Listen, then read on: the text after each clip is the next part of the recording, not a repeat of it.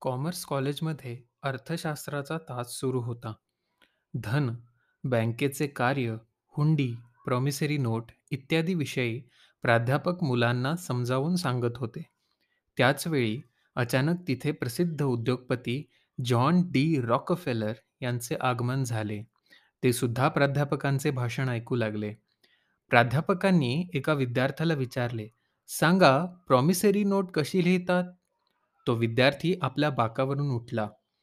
शिक्षकाच्या समोरच्या टेबलावरचा खडू त्याने उचलला आणि फळ्यावर सुवाच्य अक्षरात प्रॉमिसरी नोट लिहून दाखवू लागला.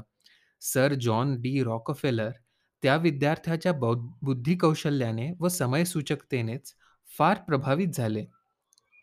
"मी कॉमर्स कॉलेजला दहा हजार डॉलर देण्याचा वायदा करतो," असे म्हणून त्यांनी ताबडतोब खिशातून चेकबुक काढले आणि त्या संस्थेला दान म्हणून दहा हजार डॉलरचा चेक लिहून दिला.